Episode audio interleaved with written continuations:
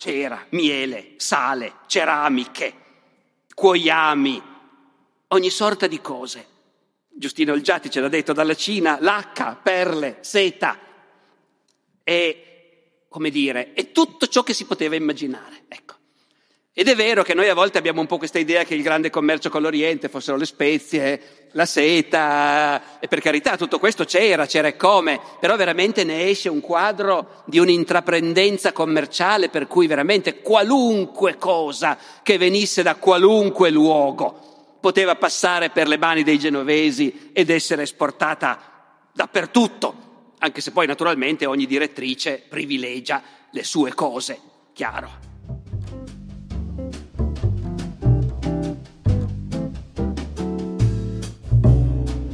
Buongiorno, buonasera, bentornate e bentornati ad una nuova puntata del podcast di Alessandro Barbero. La storia come non l'avete mai sentita, la raccolta indipendente senza scopo di lucro delle lezioni e conferenze del professor Barbero. Oggi ascoltiamo l'intervento del professor Barbero al convegno L'Impero di Genova, tenutesi a Genova, a Palazzo Ducale, il 19 e 20 gennaio 2024. Nel suo intervento il professore trae le conclusioni sulla due giorni di incontri. Buon ascolto!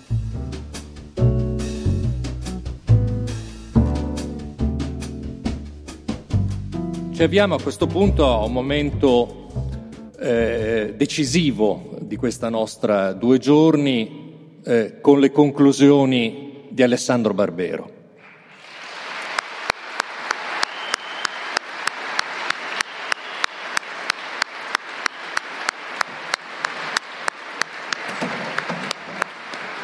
Non c'è bisogno che eh, io lo presenti, eh, voglio, anche perché ricordiamo tutti eh, i suoi interventi a Quark per la RAI e oggi ovviamente sulla 7, eh, del resto la sua finezza scientifica di storico, eh, il suo talento di divulgatore, la sua capacità di narratore ci sono ben noti. Io voglio soltanto ricordare alcuni libri, particolarmente il primo con cui il grande pubblico lo ha conosciuto, che è Bella vita e guerra altrui di Mr. Pyle, gentiluomo che nel 96 vinse il premio Strega. Ricordo un libro a metà fra quella data e oggi, ovviamente a me caro, che è Il divano di Istanbul nel 2011, e l'ultimo pubblicato da Sellerio lo scorso anno, Brick for Stone. E a questo punto gli lascio ovviamente eh, la parola per eh, queste conclusioni, dopo che per due giorni eh, il professore è rimasto eh, attento, ha preso appunti e, e, quindi credo che tutti quanti siamo in attesa di eh, sapere quello che lui ha eh, pensato e ci riverserà dopo queste undici relazioni. Grazie. 14.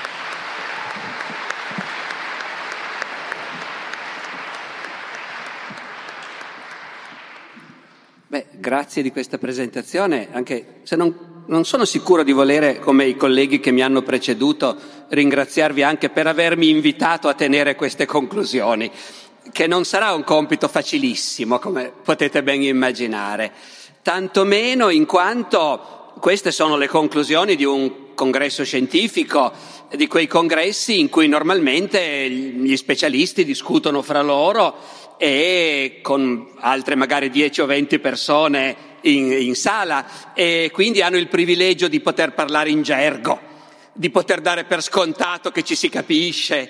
Eh, qui invece il mio compito è anche un po' di provare a, a raccogliere, come dire, le linee di fondo di queste nostre due giornate, anche parlando a un pubblico che non è fatto soltanto di specialisti. Però queste sono innanzitutto le conclusioni di un congresso scientifico. Voi sapete come si fanno le conclusioni di un congresso scientifico?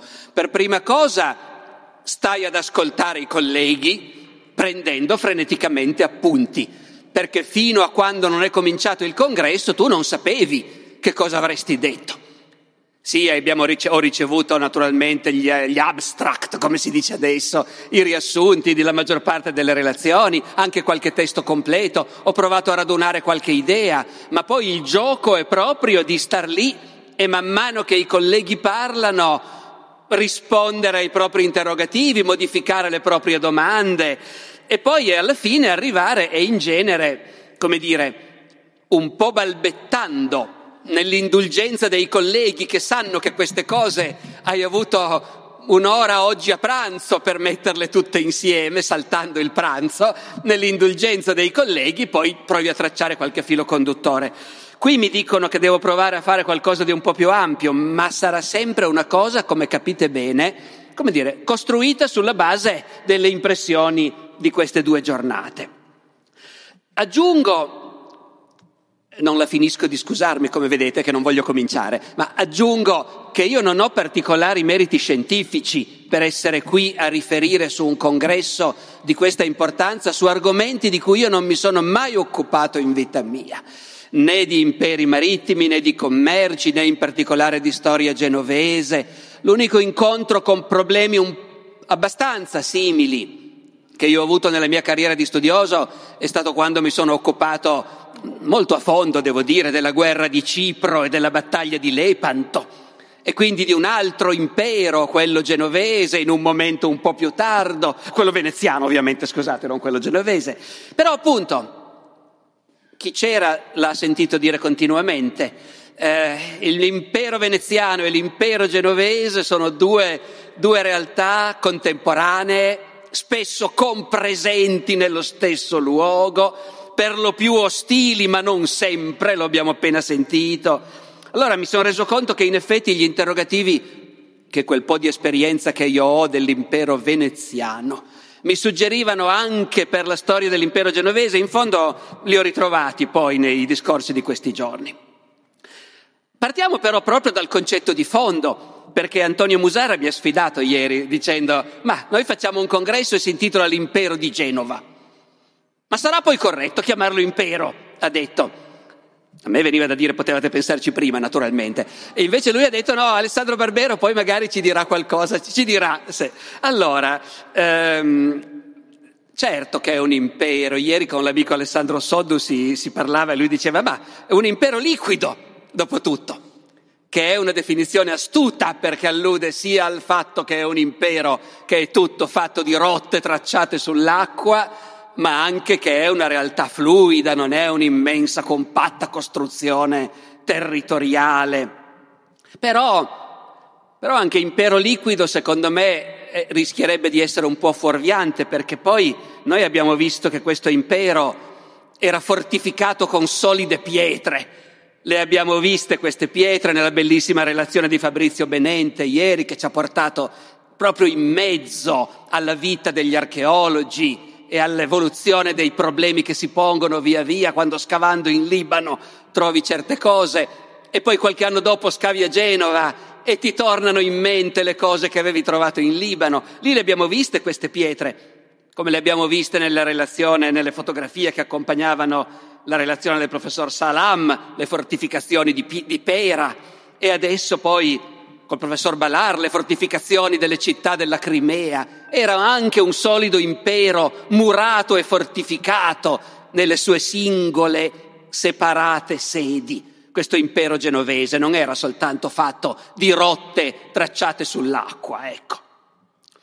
E dunque in realtà impero in due sensi, che a me prima di cominciare sembrava di poter dire due sensi diversi, no, sono strettamente collegati questi due aspetti. È anche questo un impero di dominazioni territoriali, di possedimenti coloniali, torno subito su questa parola, di luoghi in cui i genovesi impongono un dominio politico e militare alla popolazione locale e gestiscono la vita locale secondo le leggi genovesi, con funzionari genovesi e magari promuovono anche un'immigrazione genovese verso quei luoghi. Coloniale, dicevo, eh, Antonio Musara nell'introduzione ha proposto di evitare questo termine eh, come in qualche modo superato, ma poi invece tanti dei colleghi lo hanno usato tranquillamente e anzi, anzi Michel Balara ha concluso la sua relazione dicendo che la gazzaria genovese è stata veramente il primo modello della colonizzazione moderna, lo abbiamo sentito poco fa. E io credo che ci sia ancora del, del valido, personalmente, eh, penso che questa prospettiva mh, mm, ci, faccia, ci aiuti a capire, in realtà non è fuorviante, non è anacronistica, mi verrebbe da dire. ma poi abbiamo una tavola rotonda per parlarne volendo. Però questo impero di località fortificate, la cui popolazione è assoggettata alla legge dei dominatori genovesi, è anche poi un impero commerciale invece, di filiali, di basi, di sedi concesse da grandi potenze in cui i genovesi non comandano di sicuro, ma anzi stanno ben attenti a non farsi cacciar fuori, e però è un impero di privilegi commerciali, di monopoli. Dunque ci sono queste due dimensioni, che però non sono separabili, mi sembra. Perché anche dove il dominio genovese è pienamente coloniale e quindi occupa dei territori, però quello che abbiamo sentito dire in questi giorni è che le motivazioni commerciali, mercantili, sono comunque sempre predominanti. E non c'è dubbio che è così per i domini in Crimea, per i domini nelle isole dell'Egeo, per Pera a Costantinopoli. Ecco, una domanda che mi verrebbe da porre ai colleghi però è, ma è davvero così? E cioè l'interesse dell'espansione territoriale è esclusivamente commerciale anche in Corsica, anche in Sardegna. Alessandro Sodu ci ha parlato di piazze commerciali e di scali anche in Sardegna, però mentre le altre relazioni traboccavano di riferimenti alle tante merci commerciate, ecco, eh, è venuto fuori per la Corsica, sì, i genovesi esportavano i cereali della Corsica. Però mi viene da chiedere se queste dominazioni, che sono estese territorialmente, davvero abbiano solo una motivazione commerciale. Eh, come mi verrebbe da chiederlo per un pezzo dell'impero genovese, l'unico pezzo dell'impero genovese che in realtà non è stato toccato nel convegno, e cioè la Liguria. Genova ha conquistato, sottomesso e dominato la Liguria, eh, suscitando, per quanto credo di sapere, spesso dure opposizioni e duraturi rancori. Eh, e allora mi viene da chiedermi se anche lì le motivazioni fossero solo commerciali e comunque se anche quello non sia un pezzetto di, un pezzo, anzi importante, di impero genovese che deve fare sistema con tutto il resto, insomma, ecco. Dopodiché, indubbiamente, indubbiamente, la spinta dei genovesi quando ci si allontana dal mare ligure è di andare in luoghi dove c'è da fare enormi profitti commerciali. Poi in alcuni di questi luoghi appunto ci si accontenta di accordi, di concessioni dei sovrani locali e, e si sta ben attenti a non offendere nessuno, si rischia di essere perseguitati, anzi. In altri luoghi invece i genovesi dalle prime concessioni si allargano, si impadroniscono di territorio, combattono i sovrani locali che avevano fatto le prime concessioni, li sconfiggono. Eh, sarà una cosa ingenua, però devo dire che forse bisognerebbe riflettere sul fatto che quando vanno in Inghilterra o in Castiglia non se ne parla neanche di sottrarre alla sovranità di quei re cristiani occidentali un pezzo del loro regno, mentre invece nell'impero bizantino o nei domini dell'Orda d'Oro lo si fa e ci si riesce. Ora non credo che sia tanto il fatto che non, non si, l'avrebbero fatto anche in Inghilterra, secondo me, se il re d'Inghilterra fosse stato debole. Ecco, mi viene da pensare se i regni europei non avevano già, già, perché erano così piccoli in confronto, un controllo sul loro territorio e quindi, come dire, una capacità di impedire avventure coloniali che invece queste grandi potenze o ex grandi potenze come l'impero bizantino dell'Oriente non, non avevano più. Il tema delle peculiarità dell'Europa è un tema su cui noi stiamo sempre attenti a, come dire, a non esagerare, se ne è parlato troppo, no? della superiorità dell'Europa rispetto al mondo e oggi invece siamo abituati a sentirci dire guardate che se fosse arrivato un marziano anche nel XVII secolo avrebbe creduto che fosse la Cina il padrone del mondo. Però io mi chiedo se sia del tutto vero alla fine, se l'Europa, questo minuscolo continente, non avesse già delle energie eh, e delle capacità che poi si sono sviluppate dopo, ma che erano già presenti in qualche misura. Ecco, questo diciamo a livello, a livello introduttivo, dopodiché c'è una serie di domande che in, nell'aspettativa di questo convegno mi ero posto e altre che sono nate ascoltando naturalmente le, le relazioni. Eh, beh, intanto naturalmente ci è stato dato un quadro molto vasto dei tanti modi diversi in cui è stato conquistato l'impero. Ci sono tanti modi. In Sardegna, in Sardegna si allacciano prima relazioni diplomatiche. Ecco, innanzitutto, la prima cosa sono gli accordi commerciali in molti luoghi.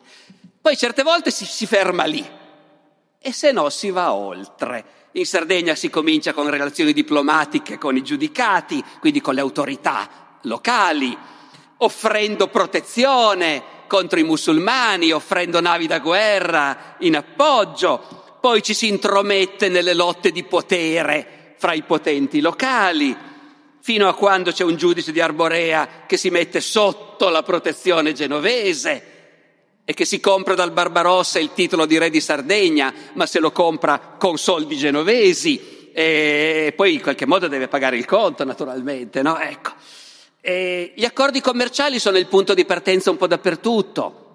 Antonio Musara ci ha raccontato la Terra Santa, no? dove addirittura il privilegio ottenuto dal re di Gerusalemme subito dopo la prima crociata viene addirittura inciso a eterna memoria nel Santo Sepolcro. E poi i re successivi continuano a concedere ai genovesi esenzioni fiscali. Ecco, bene o male questi accordi commerciali cosa vogliono dire? Esenzioni fiscali, eh, monopoli eventualmente autorizzazione ad avere un proprio quartiere nelle città del regno. Quartiere che poi pian piano si scopre che viene fortificato, ecco.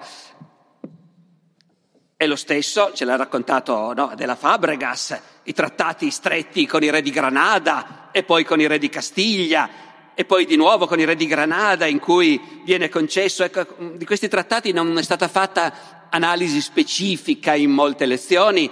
Eh, Adela Fabregas ci ha raccontato quello del 1278 con i nastri di, di Granada, dove la concessione è che i genovesi potranno avere fondaco, chiesa, bagno, uno scriba proprio alla dogana in tutte le città del regno di Granada.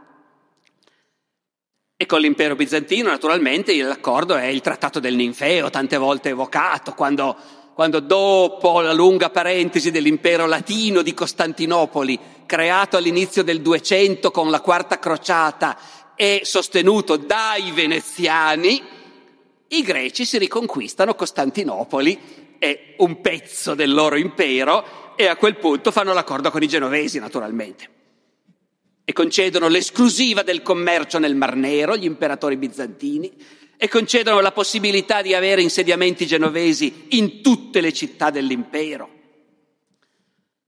Poi in un secondo momento ce n'ha parlato Thierry Ganchou, i trattati con gli imperatori bizantini continuano a esserci nel 300, lì però cominciano a essere imposti con la forza. I genovesi li pretendono, si arriva allo scontro, i genovesi vincono e arrivano i nuovi trattati sempre più favorevoli. Le navi bizantine potranno entrare nel Mar Nero solo accompagnate da navi genovesi. No, ecco. eh, e anche con sovrani ben più potenti degli, degli, ultimi imperatori bizantini, come i sultani ottomani, si continua però fino, fino a Mehmet II, insomma, a negoziare e ottenere i trattati che ti danno l'appalto dell'allume. Ne abbiamo parlato tanto, ne riparliamo fra un attimo di nuovo.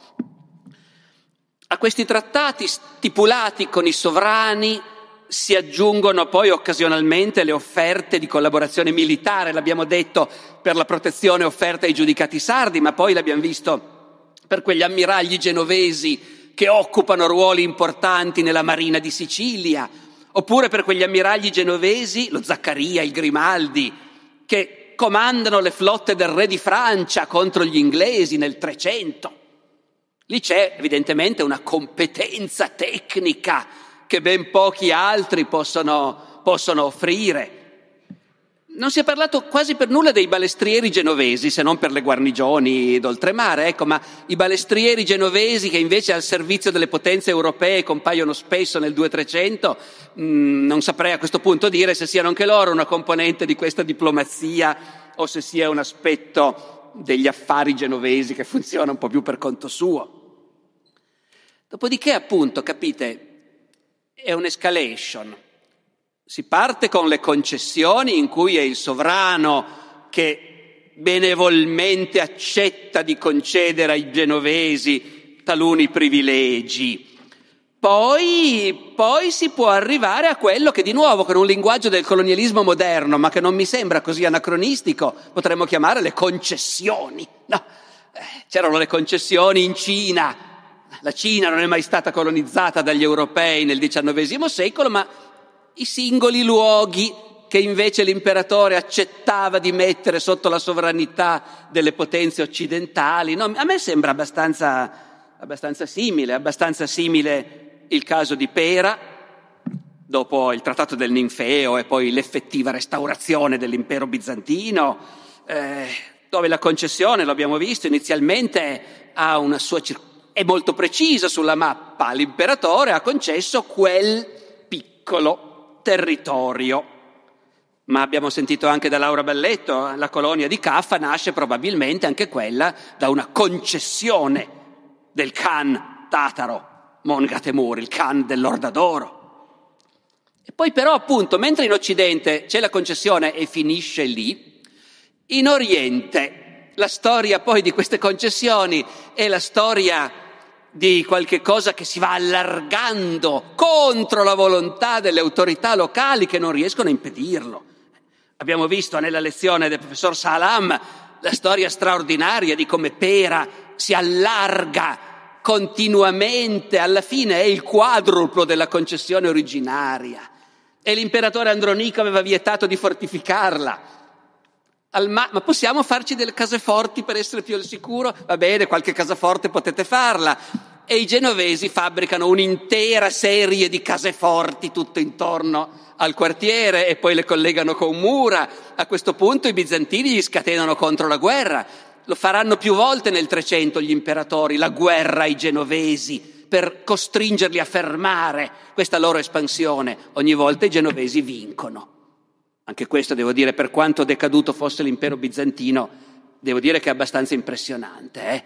Come i genovesi, so, so, accanto alla capitale dell'impero, a duemila chilometri da casa, riescono a condurre guerre contro il padrone di casa e le vincono regolarmente nel corso, nel corso del Trecento. E ogni volta si allargano e occupi la collina e costruisci la torre di Galata e l'imperatore ti fa la guerra e viene battuto ed è costretto a una nuova concessione.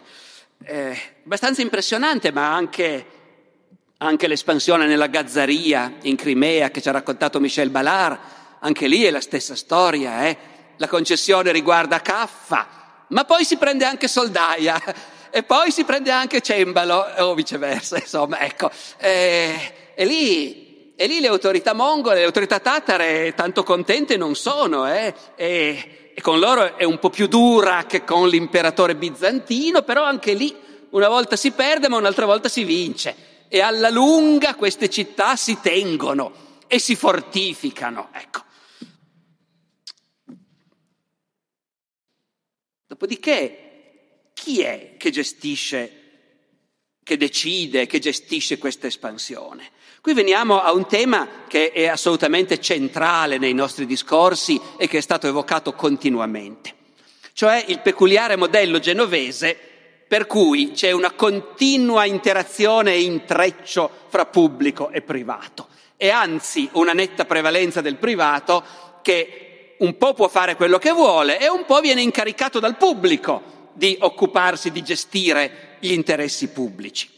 L'iniziativa privata ha un ruolo notevole nella creazione di un impero genovese. Innanzitutto iniziativa privata di quei nobili che con i loro mezzi tentano e a volte riescono conquiste territoriali anche considerevoli. A seconda delle circostanze, quando dopo la prima crociata nasce il regno di Gerusalemme e i capi crociati, dopo aver eletto un re, ovviamente il più debole e insignificante di tutti, Goffredo di Buglione, perché non desse fastidio agli altri, si dividono poi i feudi in cui è suddiviso il regno, beh, anche, anche, gli embriaci, cioè i principali leader genovesi presenti, diventano vassalli del re di Gerusalemme per la loro signoria di Gibelletto, ne abbiamo sentito di nuovo parlare. Ci sono i tentativi che falliscono, come quello di quel povero leone vetrano che nel 1204 conquista Corfù solo per essere immediatamente catturato e impiccato dai veneziani. E ci sono i tentativi che invece riescono, come in Sardegna la creazione della vasta signoria dei Doria, che ha evocato di nuovo Alessandro Soddu e che veramente è un caso di studio, mi sembra molto ricco, dei rapporti fra il comune di Genova e le grandi famiglie di Genova, perché i Doria, i Doria creano loro la loro signoria in Sardegna. Poi però il comune gli dice il porto di Torres lo vogliamo noi e i Doria cedono Porto Torres al comune. E, e poi però ci sono occasioni in cui il comune fa una politica e i Doria ne fanno un'altra al punto che quando comincia la grande espansione aragonese in Sardegna e il comune di Genova si oppone in tutti i modi e i Doria invece a un certo punto prestano fedeltà al re d'Aragona pur di potersi tenere loro, le loro signorie in Sardegna. E in Corsica ci sono gli avvocati, e, e, in Sicilia anche lì sono stati citati senza nome degli avventurieri al servizio del re di Sicilia che si sono costruiti le loro signorie feudali, indipendenza del re locale. Ecco. E, ma ancora in tutti Tinterri ci ha raccontato che Lesbo, Lemno, Taso, Imbro, Samotracia non le conquista il, coniume, il comune, le conquistano i Gattilusio. E i Gattilusio se le tengono e le governano per più di un secolo. Perfino in Gazzaria ci sono espansioni private. Michel Ballard ci ha raccontato di quel Giovanni Ghisolfi che nel 1419 sposa, destini meravigliosi di questi genovesi all'estero, sposa una principessa circassa e, e a quel punto crea una signoria privata, tributaria dei circassi, ma anche legata al console di Caffa, per carità, però signoria privata, dura 50 anni questa signoria no, dei Ghisolfi. E poi ci sono altre forme ancora di intreccio fra pubblico e privato o di subordinazione del pubblico al privato. Abbiamo sentito raccontare delle maone. Le maone, cioè queste compagnie commerciali che non solo amministrano parti dell'impero, l'amministrazione dirò due parole dopo, ma, ma, ma le conquistano. La storia meravigliosa raccontata sempre da Tinterri, no? dell'occupazione di Chio e delle Focee ad opera di quella flotta di armatori privati che il comune aveva fatto creare per, per attaccare i Grimaldi a Monaco. Poi invece i Grimaldi a Monaco per qualche ragione politica non si possono più attaccare, ma la flotta c'è e gli armatori hanno fatto delle spese per armare questa flotta. E quindi il comune le autorizza ad andare a fare conquiste da un'altra parte. Dove troverete? trovano Chio, trovano le focee, trovano il monopolio dell'allume. Nasce la Maona di Chio, che per due secoli abbondanti governerà l'isola, no? Ecco. E, ed è una Maona anche la spedizione che occupa Famagosta a Cipro nel 1372. È una spedizione, se ho capito bene, voluta dal comune, ma affidata a una compagnia di privati i quali conquistano Famagosta e la amministrano anche qui per più di un secolo. Poi ancora, ma molto rapidamente, perché appunto, come vedete, questo è stato un convegno dove da un lato si capiva che parlavamo sempre stesso, di aspetti dello stesso argomento, ma al tempo stesso con una pluralità di voci e di immagini enorme. E ci sono anche altri modi con cui si può estendere il potere genovese. Eh? la federazione col comune di Sassari, che si è appena liberata dall'autorità del giudice e, si lega a Genova e chiama podestà genovesi. Chiamare un podestà da una città alleata, alleata in teoria, in realtà protettrice e potente, era il modo normale con cui anche sulla terraferma italiana si giocavano i rapporti fra i comuni. Milano è potente, certo, guarda caso, Vercelli, Novara, chiamano podestà milanesi. Qui sono meccanismi proprio della politica comunale italiana. Tutta un'altra cosa rispetto a quello che abbiamo detto finora, no? Ma anche quello serve. E poi ancora le alleanze matrimoniali. I Doria, gli Spinola, coi Malaspina, coi giudici di Torres, con l'aristocrazia bizantina, come ci hanno raccontato Ganshu e Enrico Basso, no? Ecco, parlando proprio di questa capacità addirittura mimetica dei genovesi di fondersi con le famiglie, in questo caso grandi famiglie aristocratiche greche, a cui si concede la cittadinanza, perché a Genova non è difficile ottenere la cittadinanza, al contrario di Venezia, ecco. Quindi, come vedete, già se andiamo a vedere luogo per luogo come è nato quello che chiamiamo l'impero di Genova, abbiamo tante modalità diverse, caratterizzate però proprio dalla continua presenza dell'iniziativa privata, autorizzata, favorita, permessa dallo Stato. E la stessa cosa succede poi nell'amministrazione di questo impero. Io qui capite, è particolarmente importante per me sottolineare che davvero io sono digiuno di questi studi, di tante cose non avete, i miei colleghi non hanno parlato perché sono cose ovvie, eh, studiate, conosciute, non era il caso di rievocarle. Io non so moltissimo di come funzionava quella commissione di Sapientes per gestire il commercio del Mar Nero che nacque all'inizio del Trecento e che poi si trasformò nell'ufficio di Gazzaria eh, e che era appunto un, un, ente pubblico a questo punto mi sembra di capire, de, del comune in questo caso. Eh, però appunto non so molto, ma ho imparato molto su come funzionavano i consoli presenti in ogni luogo dove ci fosse una concessione, una comunità di mercanti genovesi e che governavano applicando la legge genovese con le loro curie di cui abbiamo visto la composizione, con i loro notai, con i loro interpreti. Abbiamo visto che qualcosa si ricava, ecco, mm, molti colleghi l'hanno sottolineato giustamente, io non mi fermo per non ripetere, ma ogni volta che in una delle relazioni è stato sottolineato abbiamo dei documenti speciali. Abbiamo un registro della curia del console di Caffa del 1381. Allora pensate, ogni anno veniva prodotto un registro del console di Caffa e noi per miracolo ne abbiamo ancora uno che ci è arrivato. Non ci voleva niente perché lo mangiassero i topi anche quello, invece quell'uno ci è arrivato e da quell'uno noi dobbiamo cercare di ricostruire un mondo. No, ecco.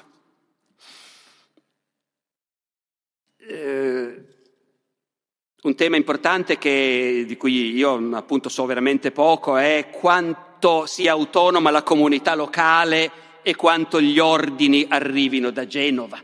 In certi luoghi ci sono chiaramente governatori di Corsica, eh, capitani di Famagosta, ma appunto i consoli sono nominati dall'ufficio Gazzarie secondo il regolamento del 1398 che ha evocato Michel Galard, era già così prima, anche lì appunto, e dove c'erano le Maone il comune non si inseriva per niente, suppongo, ecco, ma capite come doveva essere complessa la gestione di un impero così diseguale da questo punto, da questo punto di vista. In effetti le Maone, lo abbiamo sentito, ricevono in gestione i territori che loro stesse hanno conquistato per conto del comune e, e pagano un canone e, e, garantiscono la difesa e incamerano i profitti. E, e all'aristocrazia genovese, all'aristocrazia mercantile genovese, evidentemente questa modalità piaceva molto. Se anche in un luogo che era stato conquistato in tutt'altro modo come la Corsica, a un certo punto, 1378, facciamo anche la Maona di Corsica. Anche lì, invece del governo diretto del comune, creiamo una compagnia commerciale privata che gestisca le risorse, le risorse di quest'isola. E poi abbiamo sentito evocare il Banco di San Giorgio, che fino a inizio 400 non è uno dei giocatori, ma quando compare diventa uno dei giocatori formidabili, no?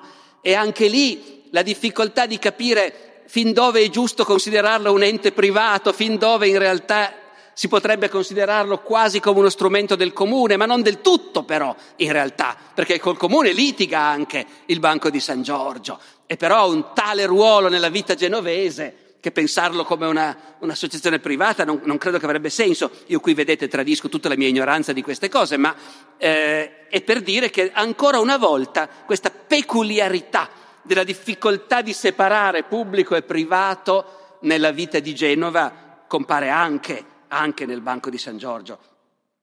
Fra parentesi devo dire che il Banco di San Giorgio credo che i suoi archivi contengano tesori che servirebbero a tutto il mondo, eh, perché, come dire, a me è capitato tanti anni fa di occuparmi dei marchesi di Saluzzo nel XV secolo e di scoprire che per capire qualcosa delle finanze dei marchesi di Saluzzo bisognava aver presente i grossi investimenti che avevano fatto al Banco di San Giorgio, depositando grosse somme, incassando gli interessi e se lo facevano i marchesi di Saluzzo vi posso assicurare che lo facevano tutti.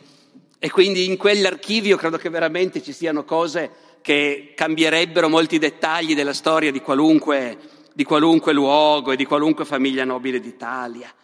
Banco di San Giorgio che si intromette in tutto, che come ci ha raccontato Francisco Apegliani eh, gestisce il debito della massaria di Alessandria, perché è una questione innanzitutto di debito pubblico e non di negoziato politico con, eh, con le autorità mameluche. No, no, bisogna innanzitutto garantire che non ci siano ripercussioni sul debito pubblico.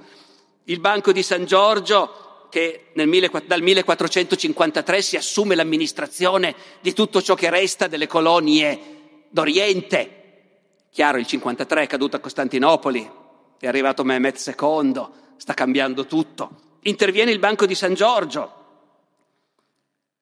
che Laura Balletto, eh, almeno nella,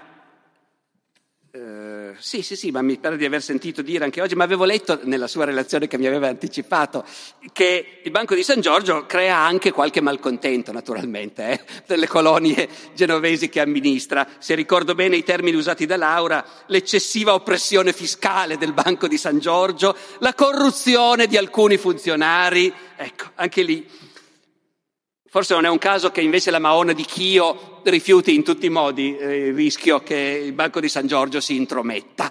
A Chio, dove c'è un commercio lucrosissimo, la Maona se lo gestisce senza interventi.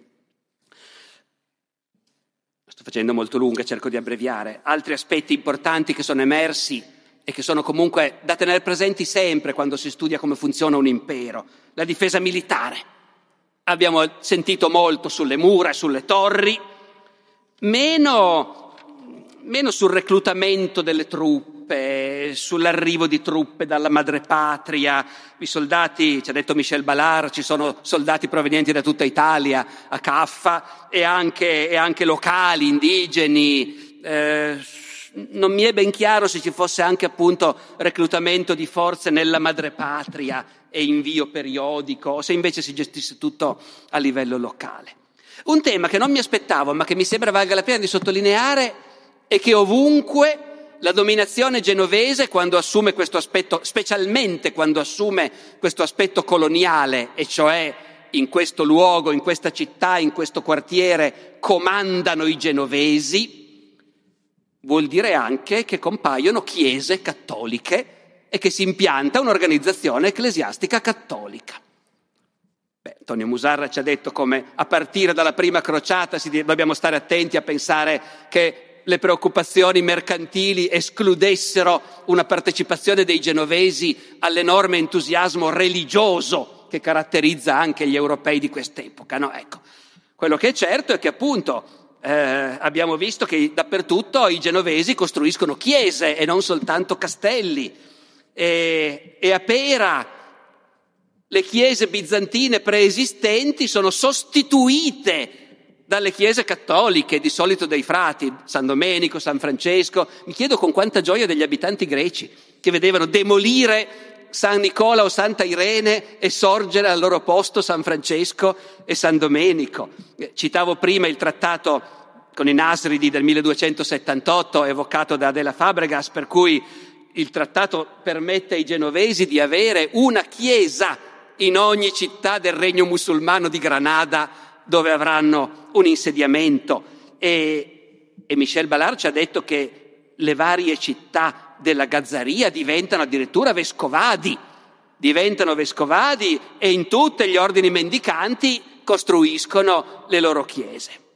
Questa è una dimensione di nuovo di controllo del luogo, di trasferimento della propria cultura e del proprio mondo nelle colonie e qualche nesso deve averlo, suppongo, con i rapporti con la popolazione indigena, che è un tema che è stato accennato più volte senza essere forse proprio mai messo al centro di un'analisi sistematica. Naturalmente popolazione indigena può voler dire tante cose.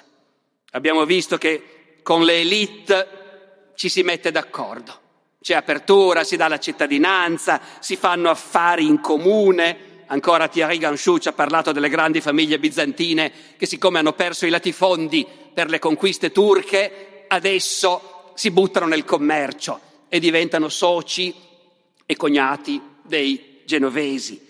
E, e anche nella, nella Gazzaria, con la sua incredibile popolazione multietnica, che Michel Ballard e Laura Balletto specialmente ci hanno descritto con gente di ogni razza, greci, armeni, tatari, siriani, naturalmente italiani ed europei.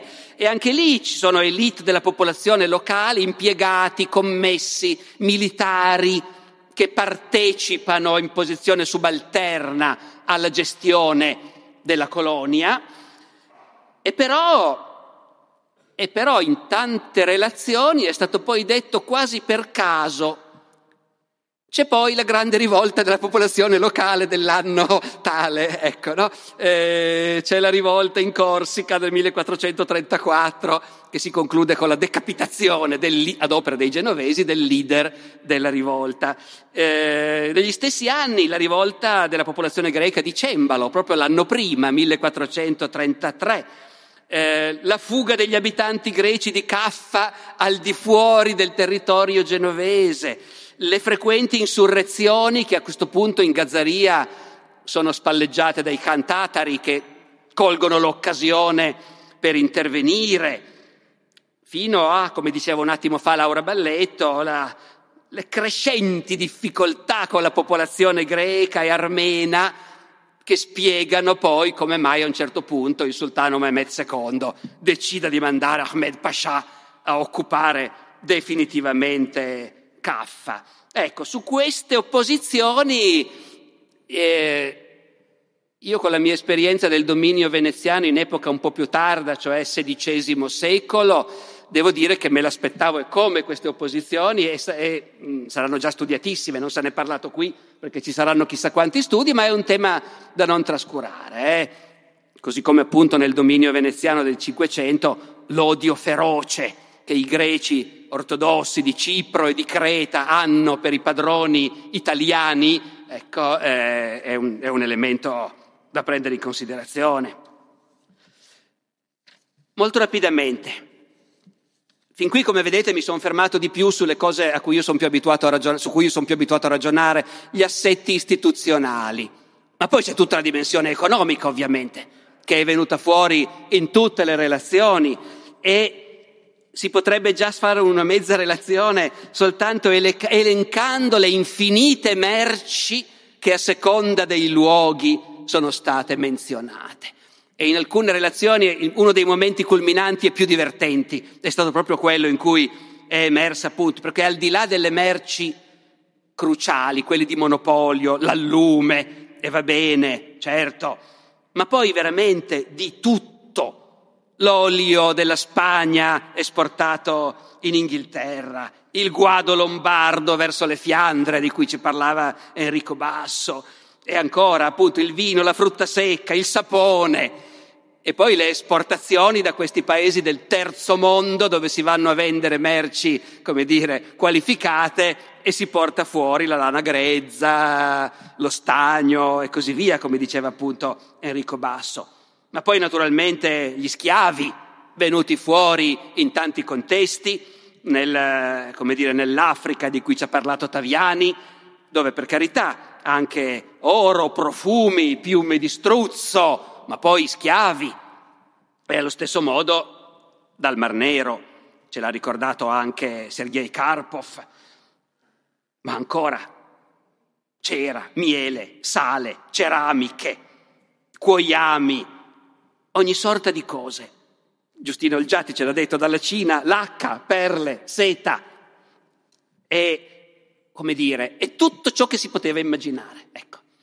Ed è vero che noi a volte abbiamo un po' questa idea che il grande commercio con l'Oriente fossero le spezie, la seta, e per carità tutto questo c'era, c'era e come, però veramente ne esce un quadro di un'intraprendenza commerciale per cui veramente qualunque cosa che venisse da qualunque luogo poteva passare per le mani dei genovesi ed essere esportata dappertutto, anche se poi naturalmente ogni direttrice privilegia le sue cose, chiaro. Anche in questo l'impatto sulla vita locale. Eh, Adela Fabregas accennava, l'ha solo accennato purtroppo, che le esportazioni d'olio dei mercanti veneziani da Siviglia potevano forse entrare in conflitto con gli interessi di una nobiltà locale che evidentemente era interessata negli stessi, negli stessi commerci. Eh, più di uno dei colleghi ha parlato dell'impulso che la presenza dei genovesi ha dato alle produzioni locali. A Granada l'impulso sulla produzione di zucchero, di seta. In Inghilterra, se l'ha raccontato Enrico Basso, cominciano a produrre tessuti nei Cotswolds grezzi, eh, perché tutto sommato a Firenze pensano che è una buona idea avere già il tessuto grezzo. Poi noi lo triplichiamo di valore con le nostre lavorazioni, ma intanto facciamo fare il primo lavoro agli inglesi. E tutto questo lo fanno, lo fanno i mercanti veneziani. Ovviamente tutto questo spiega anche da un lato le ostilità che localmente anche in Occidente no, si appuntano nei confronti dei genovesi, i quali, come ricordava uno dei testi inglesi citati da Enrico Basso, ci tosano come pecore. Eh, però poi con delle differenze, perché se non altro i genovesi portano roba utile, dicono gli inglesi, vero? non come i veneziani e i fiorentini che portano soltanto fronzoli, eh, spezie, animali esotici e cose del genere. E poi ci sono anche quei luoghi che dalla presenza dei genovesi invece ricavano una tale spinta economica, Southampton, eh, per cui lì di xenofobia contro, gli, contro i mercanti italiani non ce n'è proprio per niente. Un tema centralissimo a cui non posso non accennare in qualche minuto è la competizione commerciale con i veneziani. Ovvia, scontata, certo, anche se poi, come abbiamo visto, le situazioni sono molto più complicate di quello che ci aspetteremmo. Certo, certo che c'è la guerra di San Saba eh, con la distruzione del quartiere genovese di Acri, certo che c'è la distruzione veneziana di Pera nel 1296, però poi ci sono anche i consoli e notai veneziani residenti a Caffa, a Tana, ecco, e, e in particolare nel caso nel caso di Tana è stato veramente straordinario il racconto di Sergei Karpov col- su questi due insediamenti, uno veneziano e uno genovese, uno di fronte all'altro, ognuno si regola per conto suo e si odiano in teoria, noi penseremmo, ma poi in realtà quando c'è da far fronte a una minaccia delle autorità locali o a un'insurrezione della popolazione indigena, allora invece si collabora. Questo di nuovo è molto coloniale. Eh? Le potenze europee dell'Ottocento si odiavano e si scannavano, ma i presidi coloniali di fronte a un'insurrezione indigena, oppure pensate alla rivolta dei boxer in Cina, no, allora si fa fronte comune.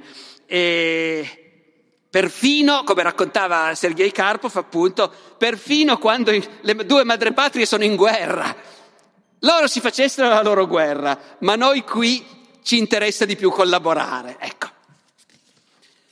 Detto questo, al di là dell'alternanza fra ostilità e collaborazione, il tema veramente importante che è emerso di continuo è proprio l'opposizione fra i due modelli. Modello veneziano e modello genovese sono stati contrapposti in tante relazioni in modo nettissimo. Ben inteso, forse inevitabilmente da parte dei relatori eh, con una certa propensione a considerare migliore il modello genovese. eh, e certo, a Venezia l'organizzazione della navigazione è tutta pubblica, statalista, con galere del comune, convogli organizzati. A Genova la navigazione è libera, lo fanno i privati come vogliono. A Venezia restrizioni dappertutto, possono imbarcare merci sulle galere del comune solo i cittadini di prima categoria, una piccola minoranza. A Genova tutti possono trafficare, anche gli stranieri, anzi gli diamo la cittadinanza eventualmente. Anche gli stranieri nelle colonie genovesi sono protetti, associati alla masseria.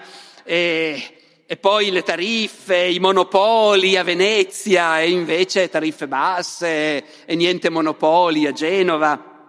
L'unica eccezione è, lo abbiamo visto ed è una storia molto interessante, ne parlava Peglianiz e ne, ne discuteva con Enrico Basso, mi sembra il fatto che invece i dazi di entrata nel porto di Venezia, in quel caso i dazi veneziani sono bassissimi, mentre i dazi di entrata nel porto di Genova sono molto alti. Ma questo perché i veneziani fanno confluire tutto a Venezia. Tutte le merci dei loro mercanti passano da Venezia. Invece a Genova non importa niente che le merci dei mercanti arrivino qui. Genova, Enrico lo diceva, già nel XIV secolo è un porto secondario per le merci genovesi.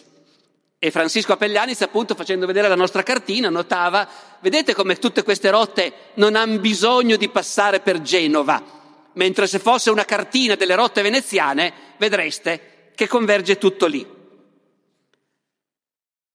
Naturalmente però concordo con Antonio Musarra che dobbiamo sempre ricordarci come Roberto Sabatino Lopez sentenziò a proposito di questi due modelli così diversi.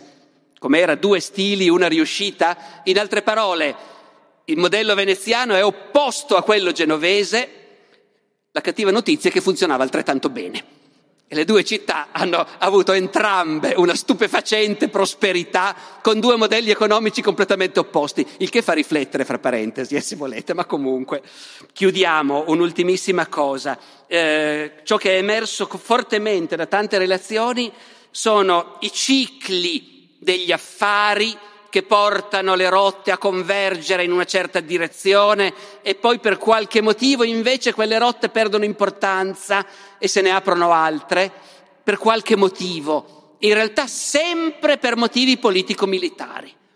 Questo non è, è una cosa a cui non avevo fatto, non avevo nessuna aspettativa su questo, diciamo, e invece mi ha colpito con che frequenza nelle relazioni che abbiamo sentito il relatore a un certo punto diceva e poi c'è una svolta epocale. E poi c'è un anno rivoluzionario. E poi c'è un momento in cui cambia tutto. E certo, cambia tutto col trattato del Ninfeo del 1261, che però a sua volta è una conseguenza della guerra di San Saba, ci ha detto Antonio. Eh, certo, cambia tutto, cambia tutto perché bisogna spostarsi verso nord e verso oriente, certo. E lo sviluppo in Romania, ce l'ha detto Daniele Tinterri, avviene proprio anche lì dopo il trattato del Ninfeo e la colonia di Pera nasce dopo il trattato del Ninfeo.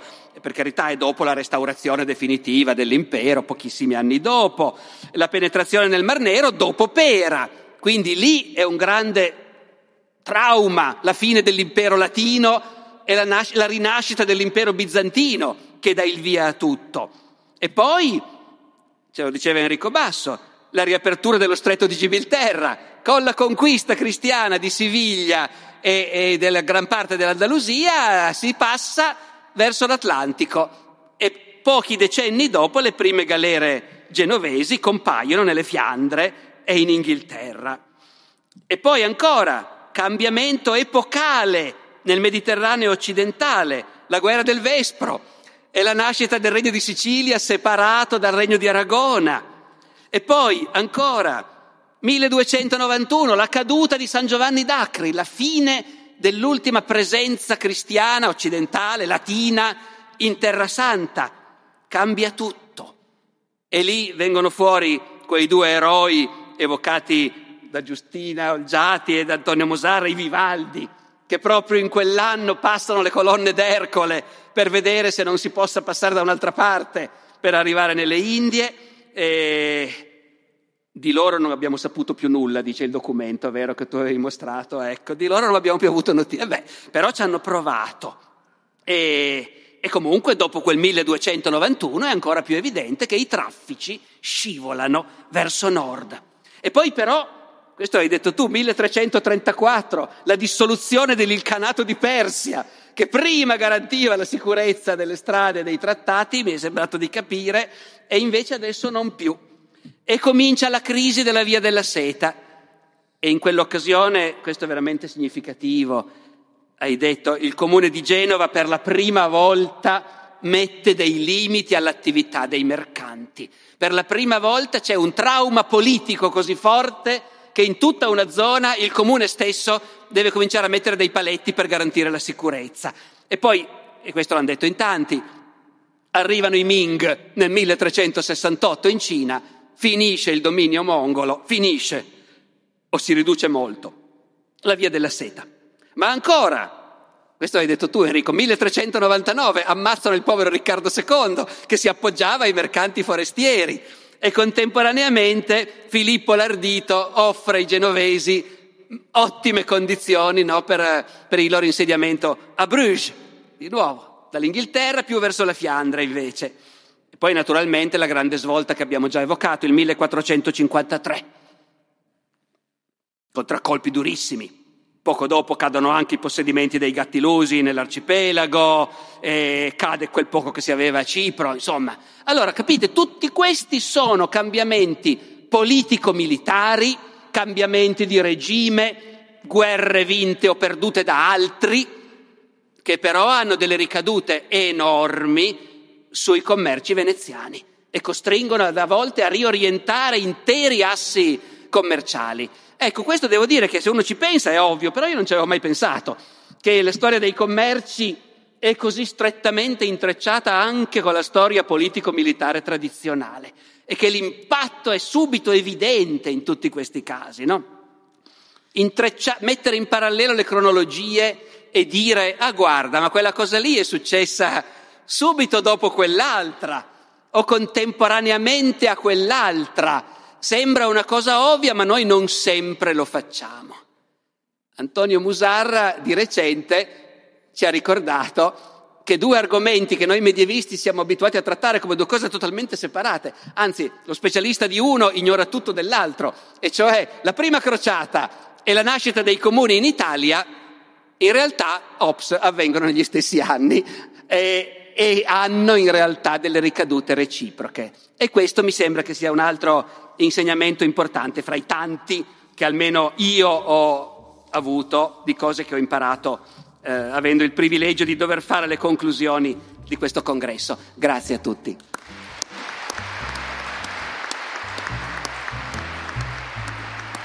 Grazie per aver ascoltato questa puntata. Nella descrizione dell'episodio trovate sia il link al video da cui è tratto l'intervento del professore, sia il link al canale di Palazzo Ducale, su cui potete rivedere tutti gli interventi del convegno. Se questa puntata vi è piaciuta, vi invito al prossimo palco del mercoledì, l'evento settimanale della community del podcast, in cui faremo quattro chiacchiere in libertà su questa puntata e su altri argomenti di attualità, di cultura, di podcast, con un punto di partenza ma senza destinazione. Ci sentiamo mercoledì alle 21, il link è in descrizione. La musica è, come sempre, La bossa antigua di Kevin MacLeod in Competech.com, pubblicata con licenza Creative Commons CC BY 4.0. Ci sentiamo la settimana prossima con una nuova puntata del podcast Alessandro Barbero. Ciao!